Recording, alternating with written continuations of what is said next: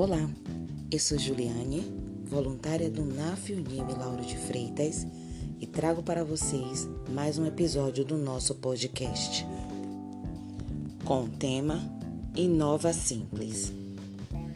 O Inova Simples é um regime especial de formalização de empresas de inovação que tenham iniciativas de aprimoramento gradual ou com características de efeito de alteração ou suspensivo. Instituído pela Lei Complementar número 167, de 24 de abril de 2019 e regulamentado em 2020.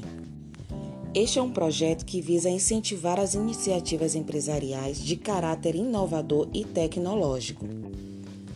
Uma empresa simples de inovação é uma startup ou outra iniciativa empresarial inovadora, formalizada através do Inova Simples e tem esse nome porque trata-se efetivamente de uma empresa simplificada. De acordo com o relatório do Índice Global de Inovação de 2018, o Brasil ocupa a primeira posição da América Latina e Caribe e a quarta posição entre as economias de renda média. Esse é um dos motivos que viabiliza a criação de um regime tributário que inclui exclusivamente empresas que tenham a visão de inovar. Há, portanto, algumas informações importantes para saber sobre essa nova modalidade.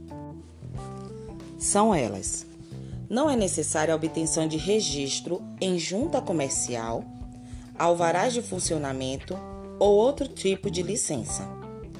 O termo Inova Simples, IS, será seguido da razão social. É possível criar e comercializar seus produtos e serviços em caráter experimental, inclusive no exterior. Limite de faturamento das empresas do Inova Simples é de 81 mil reais por ano.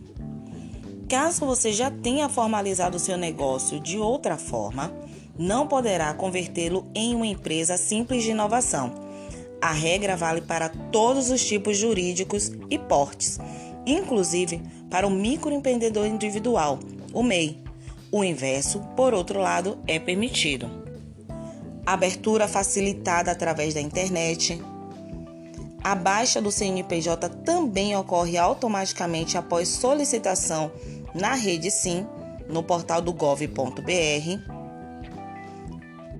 A integração em uma empresa Inova Simples é permitida, um grupo com um sócio titular, um administrador responsável por gerir a empresa e um representante para corresponder o CNPJ. Esse regime de formalização tem como objetivo incentivar as iniciativas empresariais de caráter inovador e tecnológico, e para se formalizar como empresa simples de inovação, o interessado deverá preencher o formulário online no portal do gov.br. Assim encerramos mais um episódio do nosso podcast. Espero que tenham gostado. Até uma próxima.